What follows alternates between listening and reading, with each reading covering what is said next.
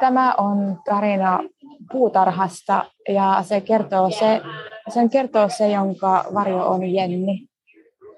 Ja jo ennen kuin tämä tarina alkaa, niin ää, vastaan tuli jo ensimmäiset vastoinkäymiset, nimittäin siinä portissa, jonka edessä seisoin, oli äh, sellainen kyltti, jonka esi vanhemmat oli siihen laittaneet ja siinä luki, että syyskuun loppuun asti äh, sinne aidatulle alueelle saa mennä vain tiettynä aikana ja se aika loppuu kello 20 päivä.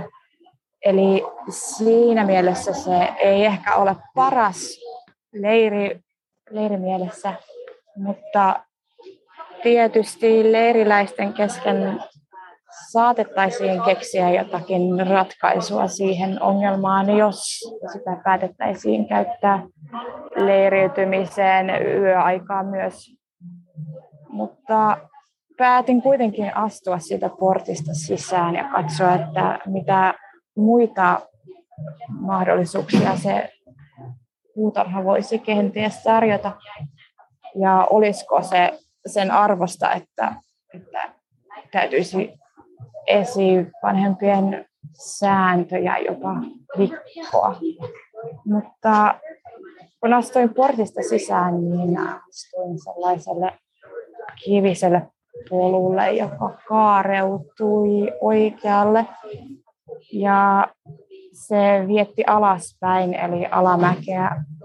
Ei siinä mielessä paras paikka ehkä pystyttää majaa, mutta kun katsoin vasemmalle puolelle, niin siinä oli selkeästi nättiin pinoon kasattu polttopuun näköisiä oksia, joita voisi ehkä käyttää, koska en tiedä mitä virkaa niillä välttämättä muuten olisi, että ehkä niitä voisi lainata. Ja oikealla puolella puolestaan oli vielä pienempi aidattu alue ja sieltä kuului pienten esivanhempien kovaäänistä, mutta iloista ääntelyä. Ja siellä näkyi sinisiä ja keltaisia ja punaisia kumpuja ja kaikenlaisia erikoisia muita muotoja. Ehkä sinnekin olisi voinut ajatella leirin pystyttää, mutta ainakaan näin päiväsaikaan siellä ei kyllä saisi hyvin unen päästä kiinni ää, päätin jatkaa matkaa alaspäin polkua ja kuljen puiden keskellä. Puiden nimiä en osaa sanoa, koska se on tietoa, jota ei esivanhempien kautta ole minulle vielä kulkeutunut. Enkä tiedä, olisiko siellä jotain syömäkelpoista ollut. Ehkä, mutta meillä saattaa olla porukassa ihmisiä, jotka tietäisivät siitä paremmin. Kuljen alas kivistä polkua, kunnes polku muuttui hiekkaiseksi. Ja jatkoin matkaa, kunnes näin edessäni ison kiven. Ja se näytti semmoiselta mukavalta kiveltä, jonka päällä voisi istua ja nauttia seurasta ja ympäristöstä ja puiston rauhallisuudesta suuren kaupungin keskellä. Oikealla hieman syrjässä näkyy keltaisia kukkia.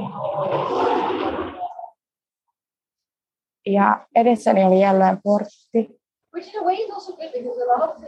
koska tämä puutarha oli jaettu ainakin kahteen osaan. Joten jatkoin portista ulos ja nyt olin alueella, joka ei enää ollutkaan aidattu, vaan keskellä meni tie. Ja olen esivanhemmiltani oppinut, että aina pitää katsoa molempiin suuntiin. Tai siis kahteen suuntaan, niin suuntiahan on Ja kun katsoin vasemmalle, niin siellä, siellä näkyi semmoinen ihminen pyörän päällä ja siinä sellainen laatikko, Uber Eats. Tuli mieleen, että jos ei sieltä puutarhasta mitään ruokaa löydy, niin tietysti on näitä muitakin keinoja ehkä. Ylitin tien varovaisuutta noudattaen, kuten olin oppinut, ja menin taas sportista sisään puiston toiselle puolelle. Siellä oli taas sama kivinen polku, tällä kertaa ylöspäin. Ja jatkoin eteenpäin puiden keskellä pujotellen. Yhdessä vaiheessa edessäni oli iso puu, jonka luulin tunnistavani vaahteraksi, koska varjoni kautta olen saanut tietää, että vaahteran lehdet ovat lepakomuotoisia ja niillä voi aika leikkiä, että ne ovat lepakoita.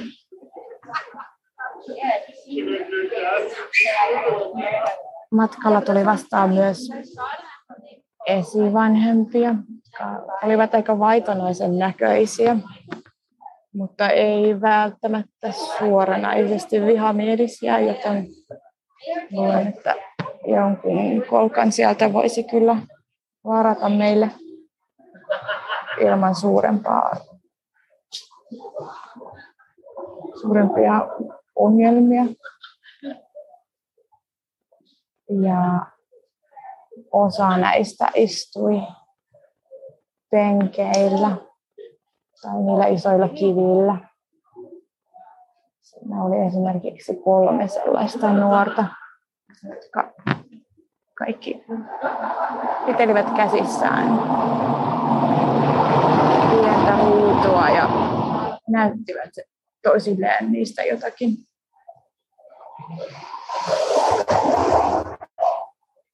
Ja kun jatkoin matkaa, niin erässä vaiheessa saavuin hiekka-aukiolle, joka oli pyöreän muotoinen ja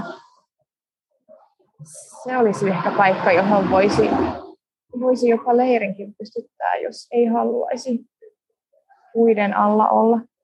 Tosin yöaikaan se olisi ehkä liian, liian avoin. Mutta siellä oli joitakin esivanhempia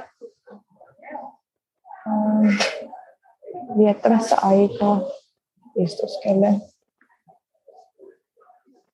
Joku soitti kelloa, en tiedä miksi, koska olen ymmärtänyt, että yleensä sitä pyörän kelloa soitetaan silloin, kun um, ollaan liikenteessä ja halutaan, että edessä oleva väistää, mutta tämä kello soi jostain muusta syystä, mitä en, en ymmärtänyt. Näin puissa myös tuttuja merkkejä. Ja ne merkit olivat kaksi viivaa, vaaka suoraa viivaa, toinen valkoinen ja toinen punainen. Ja tämä on sellainen merkki, jonka, jonka luulen tunnistavan ja luulen aika monen munkin tunnistavan. Ja se voisi ehkä auttaa meitä myös jollain tavalla liikkumaan ympäristössä.